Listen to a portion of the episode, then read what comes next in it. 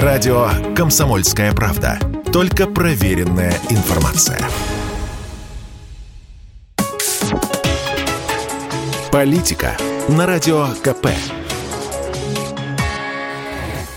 Владимир Варсобин, «Комсомольская правда». Чем хорош Петербургский форум? Иногда он похож на курилку в Кремле. Если, конечно, предположить, что она там в Кремле существует. И вот представьте, что в курилке этой установлены видеокамеры, которые записывают трогательные, самые что ни на есть человеческие разговоры наших небожителей. И тут, как обычно, хороший депутат Госдумы Андрей Макаров, который провоцирует курительный мозговой штурм на форуме, собственно, моделируя стандартный способ принятия решений в Кремле.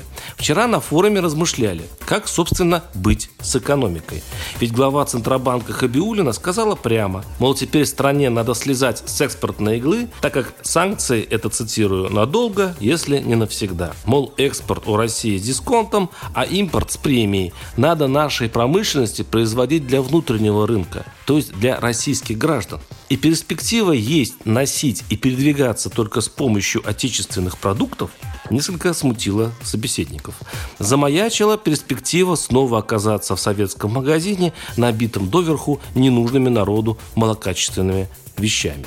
Я хочу все-таки понять, волновался депутат Макаров – государство будет финансировать и готово ли оно нести риски по производству отечественных товаров. Государство потом купит товары, если окажется, что они больше никому не нужны. Макаров вместе с министром финансов Антоном Силуановым стали думать. Решили разбирать проблему на примере несчастного российского автопрома, конечно же. Не государство будет покупать подушки безопасности для «Лада». Государство обеспечит работу предприятия так, чтобы этот бизнес был устойчивым и имел перспективы, сказал Силуанов, сохраняя оптимизм. Но заплатит за эту «Лада» все-таки не бюджет, а люди по повышенной цене, напомнил депутат. Министр финансов парировал гениально. В одной фразе он сконцентрировал философию всего экономического блока российского правительства, который как-то сформулировала Мурдюкова в фильме «Бриллиантовая рука». Помните, если не будут брать, отключим газ. Слонов заметил, а если мы пересадим работников государственных на «Лада»? И черт возьми, это было так просто. Сколько зайцев было бы убито? Фантастическое количество российских чиновников наконец-то оказалось бы полезно стране.